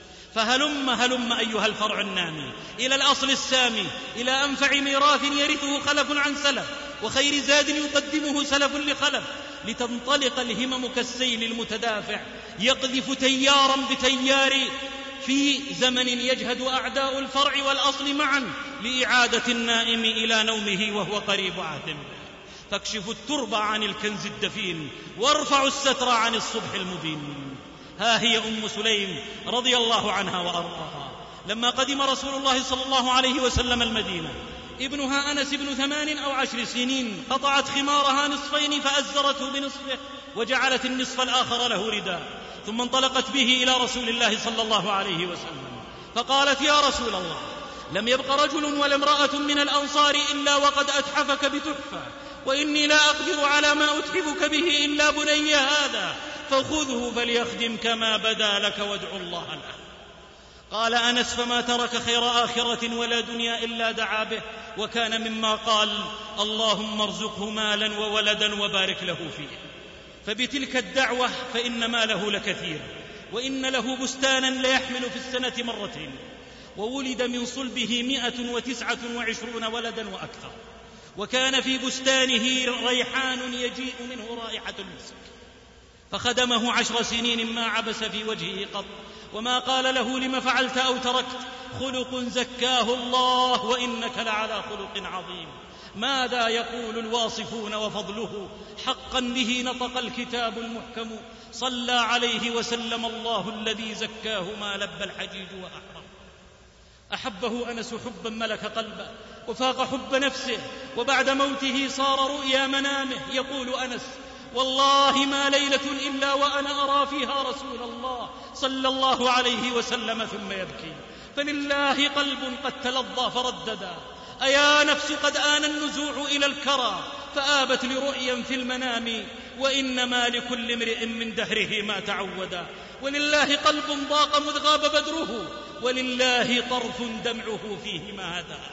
معشر الإخوة والأخوات أما والله ما قدمت أم لابنها ما قدمته أم سليم لأنس.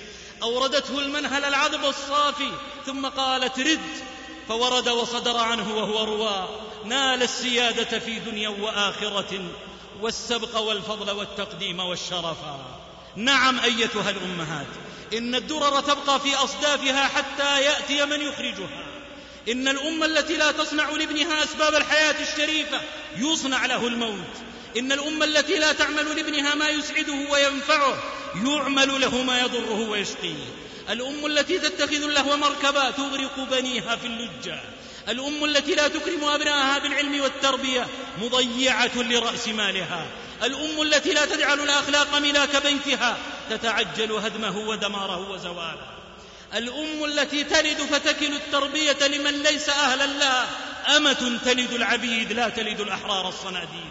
طفيلية على موائد الخدم حقيقة بالقهر والنهر وقصم الظهر ليس يبقى فرع نابته أصلها في الموت مغترس.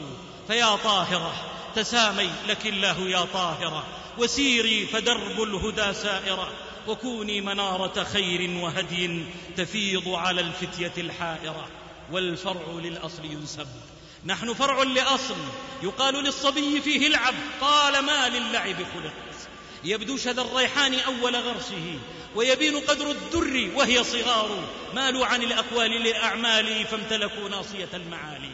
الزبير حواري رسول الله صلى الله عليه وسلم يسلم وهو ابن ثمان في وقت يكع فيه أشداء الرجال في مكة.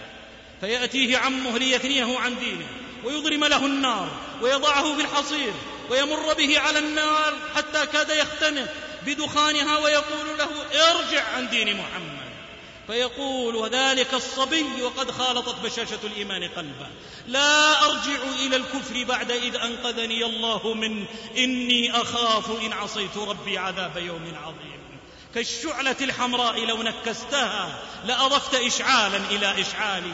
حاله أقول الحق لا أخشى وإني لأبصر خلفه عنقي تدق ولست بجازع ما دام قلبي يردد إن وعد الله حق. إنه ابن صفية والفرع للأصل ينسب. فانظر إلى فعل الفتى لا جسمه فالمرء يكبر بالفعال ويصغر ويخلفه في حاضر الأمة الولود من في أنوفهم شمم وفي قلوبهم إباه وفي أنفسهم ترفع واعتداد. من لم يوحشهم قلة الناصر ولم يوهنهم كثرة الخاذل. إنهم أطفال لا بل أبطال العقيدة في فلسطين. الذين فعلوا بإخوان القردة والخنازير الأفاعيل وقالوا وفعلوا. لن يبيع فلسطين من لا يملكها ولن يشتريها من لا يستحقها. إن غرس يهود لا ينبت وإن نبت فلن يثبت. إن فلسطين وديعة محمد صلى الله عليه وسلم عندنا وأمانة عمر رضي الله عنه في ذمتنا وعهد الإسلام في أعناقنا. لئن أخذها اليهود منا ونحن عصبة إنا إذا لخاسرون. حال أحدهم أنا من بني الإسلام إن ماد الجبال فلا أميد. اقرأ علي وصية الصديق ترويها الثقات. خذ بالحسام الموت توهب يا بني لك الحياة. لا تعجبوا إنهم أحفاد من بلغوا آفاق هذه الدنا والعرق دساس. وها هو صنو لذلك الفرع. فالخير متصل طالب مسلم سوداني كان يدرس في الجامعة الأمريكية في بيروت ويحافظ على أداء فرائضه في وقتها. وفي أحد الأيام لاحظه أحد المدرسين النصارى في الجامعة يتوضأ للصلاة في المغسلة. فصاح غاضبا كيف تغسل قدميك في حوض نغسل فيه وجوهنا؟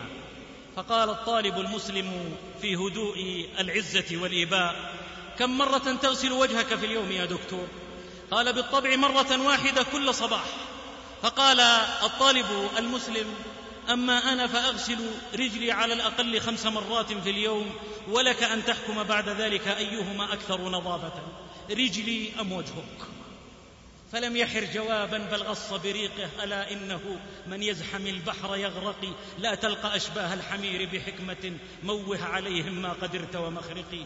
هو الإيمان يظهره التحدي بقول الحق يفري كل وغد والفرع للأصل ينسب. نحن فرع لأصل قائم لله بالحق يستعذب العذاب من أجل عقيدته يستمرئ المر في نصرة دعوته يرى النفي هجرة إلى الله والسجن خلوة لطاعة الله والقتل شهادة في سبيل الله. إذا وجد فرعون يهدد قال بقول السحرة فاقض ما أنت قاض. إذا أريد أحدهم على شيء من أمر دينه رأيت حماليق عينه تدور في رأسه كأنه مجنون والله ما هي إلا الغيره للجنون في السير للذهبي ما مضمونه. أنه لما قدم السفاح الشام وفرغ من قتل بني أمية كأنه قال من ينكر علي فأشاروا عليه أنه لن ينكر إلا الأوزاعي. الإمام عليه رحمة الله. فاستدعاه فأتاه ودخل عليه وهو على سريره وفي يده مقرعة. السيوف مصلته والنطع بين يديه. فنكت الأرض بمقرعته ثم رفع رأسه وقال يا أوزاعي أيعد مقامنا هذا ومسيرنا رباطا في سبيل الله؟ قال جاءت الآثار عن رسول الله صلى الله عليه وسلم من كانت هجرته إلى الله ورسوله فهجرته إلى الله ورسوله. فنكت الأرض نكتا أشد وجعل من حوله يعضون على أيديهم ويضمون ثيابهم لئلا يصيبها دمه ثم رفع رأسه وقال ما تقول في دماء بني أمية؟ قال جاءت الآثار لا يحل دم امرئ مسلم إلا بإحدى ثلاث الحديث. قال ويلك أليست الخلافة وصية رسول الله صلى الله عليه وسلم؟ قاتل عليها علي. قال لو كانت وصية رسول الله صلى الله عليه وسلم ما رضي علي بالحكمين. فنكس رأسه وانعقد جبينه ونكت نكتا أشد ثم أطرق مليا ورفع رأسه وقال ما تقول في أموال بني أمية؟ قال إن كانت لهم حراما فهي عليك حرام وإن كانت لهم حلالا فما أحلها الله لك إلا بحقها. كشف بالحق القناع وحذف من الجملة حرف الامتناع. فنكت الأرض بالمقرعة نكتا أشد مما قبله وأطرق منيا ثم رفع رأسه وقال يا أوزاعي لقد هممت أن أوليك القضاء. قال إن ورائي لحرما في حاجة لقيام بهم وستري عليهم. قال ذلك لك فاخرج. فخرج. وحاله وما أنا ممن تقبل الضيم نفسه ويرضى بما يرضى به كل مائق. فبعث السفاح في إثره بمائتي دينار فلم يبرح مكانه حتى وزعها في الأرامل والفقراء والأيتام ثم مضى وحاله. فليس يروعني في الحق سيف وليس يزيغني ذهب وعلق. صدعتك فالتمس يا ليث غيري طعاما إن لحمي كان مرا. إيه أيها الأصل يقول الذهبي. فمع كون السفاح جبارا سفاكا صعب المراس فإن العالم يصدعه بمر الحق كما سمعت لا خلق علماء السوء الذين يزينون للظلمة ما يتعسفون من مظالم ويقتحمون أو مع القدرة على بيان الحق يسكتون فانى يؤفكون والله الذي لا إله إلا هو. إن سكوت علماء الأرض كلهم على الباطل لا يصدره حقا وإن تواطؤهم جميعا على المنكر لا يصيره معروفا. وإننا لسنا من الكرامة على الله أن ينسخ أحكام دينه لأجلنا أو أن ينسخ صواب دينه لأجل خطائنا فيه. وما ثم إلا ما ختمت به الرسالة اليوم أكملت لكم دينكم. فما لم يكن يومئذ دينا فليس اليوم بدين. يا باري القوس بريا لست تحسنه لا تفسدنها وأعط القوس باريها. معشر الإخوة في الأزمات يكثر السؤال والقيل والقال. وتتلفت الأمة إلى العلماء لتسمع الكلمة الفصل والكلمة هناك غالية. قد تكلف الروح قد تورث الذم والنفور قد تخالف هوى من فوقه ومن تحته ومن معه بل حتى هوى نفسه. لكنها ضرورة خصوصا إذا شوش التوحيد ونطق الرويبضه وتكلم التافه في أمر العامة. عندها لا بد من القيام بالقسط والشهادة لله ولو على النفس إنما العالم في أمته قبس ينشر في الناس الضياء إن على القادر ما ليس على العاجز وإن على العالم ما ليس على الجاهل. إن العالم من الأمة كالقلب من الجسد. إذا صلح صلح الجسد كله. وإذا فسد فسد الجسد كله. العالم حارس فإذا نام الحارس استيقظ اللص. العالم راع فإن غفل الراعي هجم الذئب. العالم ربان إن لم يخطط غرقت السفينة. العالم قائد كتائب إن لم يضبط القيادة حلت الهزيمة. العالم إذا لم يبد انقاد فإن انقاد أقبلت الفتنة والفساد والويل لأمة ينحى عنها العلماء العاملون. ولا والله ما قام عبد بالحق على نفسه وغيره لله مستعينا بالله فكادته السماوات والأرض إلا جعل الله له منها فرجا ومخرجا. وكساه الهيبة والعزة والسنة ها هو الأوزاعي. لما توفي وسوي التراب عليه قام والي الساحر عند رأسه فقال رحمك الله يا إمام. والله لقد كنت لك أشد تقية من الذي ولاني. من ظلم بعدك فليصبر. من ظلم بعدك فليصبر. من اتقى الله فأسد الشرى لديه مثل الأكل بالعاوية. والفرع للأصل ينسب. نحن فرع لأصل يجود بالمال والنفس والجاه لنفع الفرد والأمة. قد آمن أن أحب الناس إلى الله أنفعهم. وأحب الأعمال سرور يدخله على مسلم. غيوث ولكن قطرها الجود والندى. ليوث ولكن الملوك صيودها. ذكر الحافظ ابن حجر أنه دخل على شيخ الإسلام ابن تيمية رحمه الله تاجر يطلب منه الشفاعة في قضاء حق له عند السلطان المنصوري. فشفع الشيخ له عند السلطان فقال السلطان المنصوري إذا رأيت العالم بباب الأمير فبئس العالم والأمير. فقال شيخ الإسلام دع عن كذا. لقد كان فرعون أنحس منك وموسى خيرا مني وكان يأتي كل يوم إلى باب فرعون يأمره بالإيمان وإني آمرك أن تدفع لهذا الرجل حقه. فلم يسعه إلا الامتثال وإيفاء الرجل حقه. لا يفل الحسام إلا الحسام أثبت الفعل ما نفاه الكلام. نحن فرع لأصل وسلف نذروا حياتهم لله. وآثروه على كل مغريات الحياة فأعلى الله بهم كلمته ونصر دينه وأرغم أنف عدوه. ها هو عتبة بن غزوان رضي الله عنه وأرضاه. كان في ثمانمائة فارس مسلم فلقيه الفارسي صاحب الفرات في أربعة آلاف. فاستقل المسلمين واحتقرهم وقال المغرور أرونيهم ما هم إلا هؤلاء؟ اجعلوا الحبال في أعناقهم وأتوني بهم. فقام عتبة ليرد على الصلف والكبر والغرور بالعمل يرتجز وحاله. خسئت فما زال فينا الرماح ومن يبذل الشوك يجني الجراح. لقد شهدت الحرب مع رسول الله صلى الله عليه وسلم. إذا زالت الشمس أيها المسلمون فاحملوا. أوقدوا النار على أعدائكم واجعلوهم للظاها حطبا فيا جبال اقذف الأحجار من حمم ويا سماء امطري مهلا وغسلينا ويا كواكب آن الرجم فانطلقي ما أنت إن أنت لم ترمي الشياطين. فحملوا عليهم فأبادوا أربعة الآلاف عن بكرة أبيهم. إلا المغرور صاحب المقالة فوضعوا الحبال في عنقه واقتادوه اسيرا ذليلا مهانا لكأنهم يقولون له دونك ما استصغرته فاحس وذق ومن بعده يسمع العادلي الأسد الضرغام خادم صلاح الدين بأن فرقة من ثلاثمائة صليبي سارت لأخذ طيبة الطيبة. فانطلق العادلي في غيرة على الدين كالمعدن لا يكاد يفله الحديد ولا تذيبه النار. معه قيود عددها ثلاثمائة بعددهم. حاله أنا يا غدر إن لم تعرفوني فتى صلب العقيدة لا أرق فأدركهم فالتجأوا منه إلى جبل فترجل ومعه تسعة وصعد إليهم وحاله ألا لا تهربوا منا فإنا سندرككم وإن تعلوا السحابة فلما رأوه ألقي الرعب في قلوبهم فسلموا أنفسهم فقيدهم جميعا وأقبل بهم إلى القاهرة أذلة صاغرين فكان يوما مشهودا في العالمين مشاهد لو وعاها الحس كانت عبير المسك أو ريح الخزامى بمثل هذه الأصول ترتفع راية الله في أرض الله ويومها يفرح المؤمنون بنصر الله. لا توهمه بعيدا إنما الآتي قريب ولا تهنوا ولا تحزنوا وأنتم الأعلون إن كنتم مؤمنين. أولئك هم آباؤكم ولانتم كآبائكم والفرع للأصل ينسب. ألا فليخسئ الجبناء دعاة الهزيمة وليعلموا أن الله أبر بعباده ودينه مما يظنون. ولله العزة ولرسوله وللمؤمنين. فالشمس طالعة والحق مشهود. عودوا لأصلكم دوما ولا تهنوا. تبصروا أمركم أحيوا أرومتكم إلى منابتكم يا أهلنا عودوا. إن العناقيد تأتيها نضارتها من جذرها وهو في الأعماق مشدود.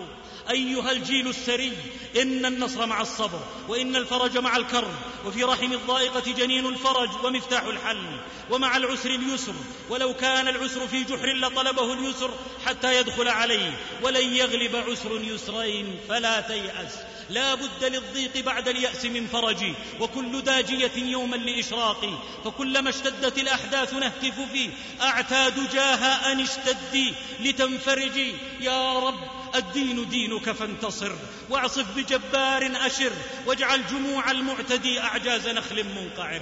أي طلائع الزحوف ومقدم الصفوف وبناة الصرح وحماة السرح. يا زينة النادي ويا بشاشة الوادي قد ترون ما يستفزكم وتسمعون ما يجرح شعوركم وتقرؤون ما يؤلم ضمائركم فقابلوا ذلك بالهدوء وضبط النفس فليس الشديد بالسرعة وليست القوة بالانفعال إنما القوة بالسعي الدائب إلى الهدف مع ضبط النفس.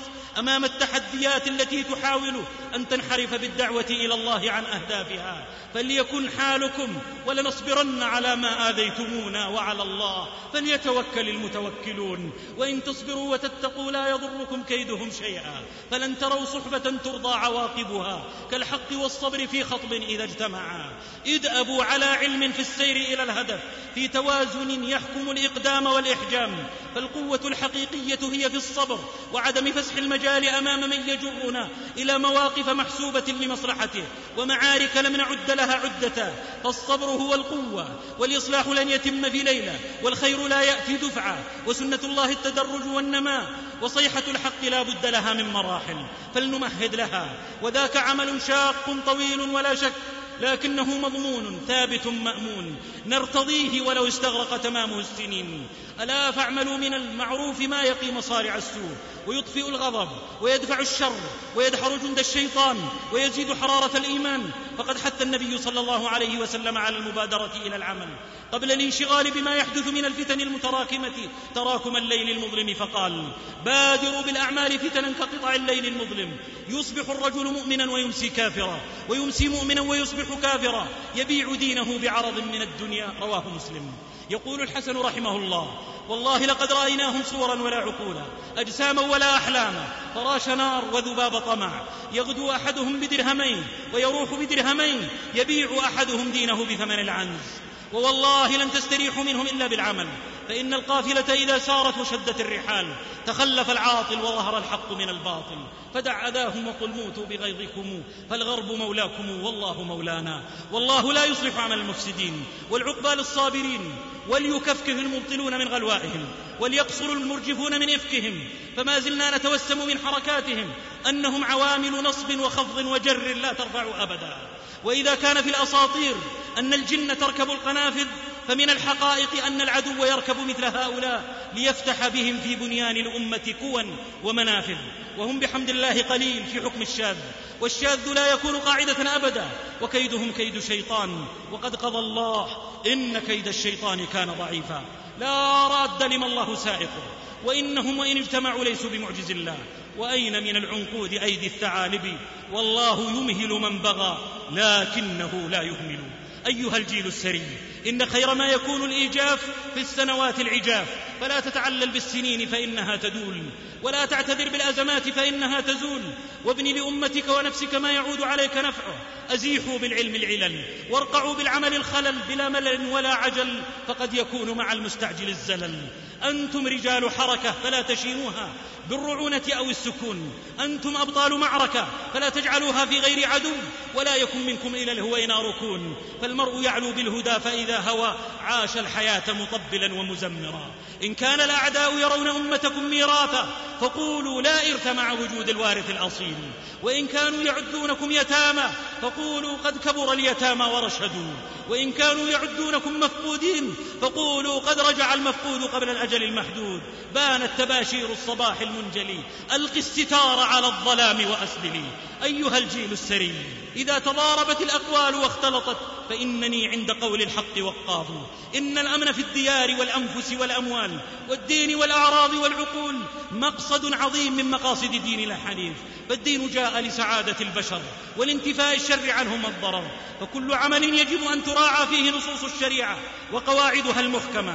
لتكون البيئة مهيئة لنمو الدعوة إلى الله وانتشار الخير وإلا اضطربت الأمور وظهرت الفتن وكثر الخبث والتبس الحق بالباطل واستعصى الإصلاح على أهل الخير. فاعلم هديت وكفيت ووقيت وعن الشيطان نحيت. أيها الثراء العلم العلم والتواصل مع العلماء المتقين والدعاة الناصحين والوقوف على توجيهاتهم فهم أعلم بمقاصد الدين وأبصر بالواقع وتجاربه وأرعى للمصالح والمفاسد وأقدر على معرفة خير الخيرين وشر الشرين. فإذا ادلهم الخطب فاجتمعوا إلى علمائكم وإلى رؤاهم فارجعوا. أيها الجيل السري إن أعداءكم لأغنياء بكم وليسوا أغنياء عنكم. إنهم أقوياء بما يستمدونه من جيوبكم وجعبكم. فاقطعوا عنهم المدد يدوا ويهزلوا وفي وسعك الاستغناء عما في أيديهم. فإن لم تفعل فلا تلمهم ونفسك لم. وغير ما بنفسك وهلم. أيها الجيل السري إن تبليغ سنة رسول الله صلى الله عليه وسلم إلى الخلق أفضل من تبليغ السهام إلى نحور الأعداء لأن تبليغ السهام إلى نحور الأعداء يفعله الكثير. أما تبليغ سنة رسول الله صلى الله عليه وسلم إلى الخلق فلا يفعلها إلا ورثة الأنبياء. جعلنا الله وإياكم منهم بمنه كما يقول ابن القيم رحمه الله. أيها الجيل أنتم أنتم أنتم نبال الإسلام وقسيه وحباله وعصيه غفاره ودوسه خزرجه وأوسه فإن عرف التاريخ أوسا وخزرجا فأنتم بحول الله أوس وخزرج. يا بني الإسلام يا نبت الهدى يا غراس المجد في خير ربا أنقذوا العالم من حيرته أصلحوا من حاله ما خربا. لا تقولوا ذهبت أمجادنا فالهدى يرجع ما قد ذهبا. هذه الأحداث قد أبدت لنا. يا بني الإسلام ما قد حجبا. كشفت جحر الثعابين لنا فرأينا رأسها والذنبا فاجعلوا من دينكم منطلقا وثبوا إن الفتى من وثبا. واجعلوا من منهج الله لكم منزلا رحبا وأما وأبا. أنتم اليوم على منعطف من مشى فيه بهدي كسبا. يا بني الإسلام في قرآننا منقذ مما أصاب العربا هذا مجمل الهمسات للسرات في مرتفعات السرات. عدلت فيها عجزا عن الغيث إلى البلال فاللهم أصلح الحال.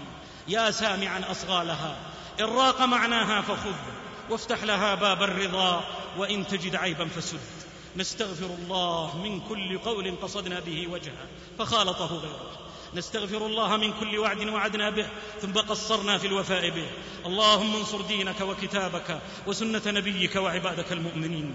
اللهم عليك بأعداء الدين اللهم عليك بأعداء الدين وأئمة الكفر من يهود ونصارى ومنافقين ومشركين. اللهم اشدد وطأتك عليهم واجعلهم غنيمة للمسلمين. اللهم اشدد وطأتك عليهم واجعلهم غنيمة للمسلمين. اللهم كن لإخواننا المجاهدين والمستضعفين والمأسورين والمظلومين في العالمين. اللهم أفرغ عليهم صبرا وثبت أقدامهم وانصرهم على القوم الكافرين. اللهم لا تمتنا حتى تقر أعيننا من أعداء الدين. اللهم لا تمتنا حتى تقر أعيننا من أعداء الدين. اللهم إنا نعوذ بك من الفتن ما ظهر منها وما بطن. اللهم من أرادنا والمسلمين بسوء فاجعل كيده في نحره واجعل تدبيره تدميرا. نسأل الله أن يرفع عالم الجهاد وأن يقر أعيننا بنصرة دينه والتمكين لأوليائه وأن يجعلنا من قوم يحبهم ويحبونه.